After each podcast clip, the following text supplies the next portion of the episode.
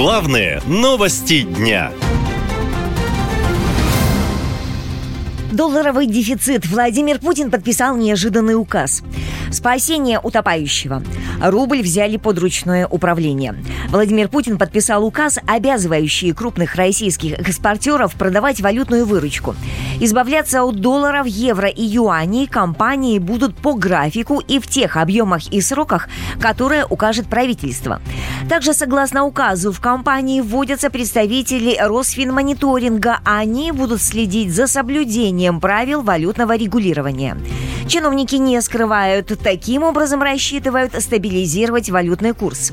Эксперты связывают происходящее с намерением властей удержать комфортный курс рубля до выборов в марте, говорит экономист Дмитрий Потапенко принято политическое решение, другого слова я не, не подберу, а, держать курс а, до, до сотки. По моим расчетам, в общем, а, поскольку мы находимся в двух очень важных волнах, это первая волна, это избирательная, и избирателя не надо дергать, как бы там ни хотелось. Понятно, что выборы зачастую, конечно, номинальные, но тем не менее э, этот электоральный процесс должен пройти ну, без, какой-то, без какого-то нервика. Поэтому ну, надо выдержать курс э, до сотки. Там будет ли это 95 или 97, не столь важно.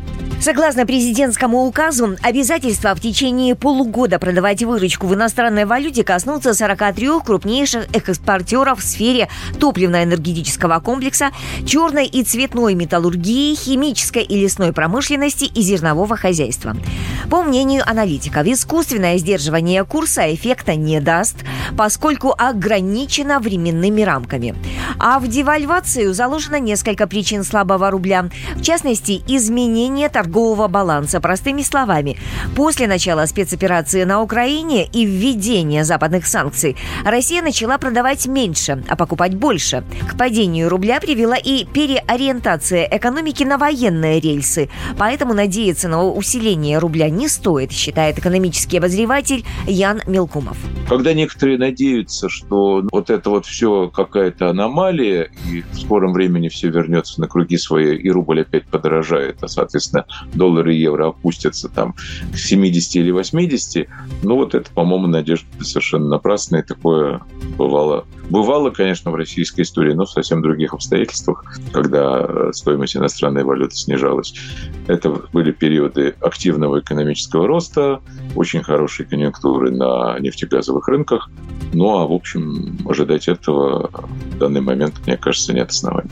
Финансовые аналитики полагают, что, несмотря на все усилия властей, сдержать падение рубля при отсутствии положительных тенденций в экономике не получится.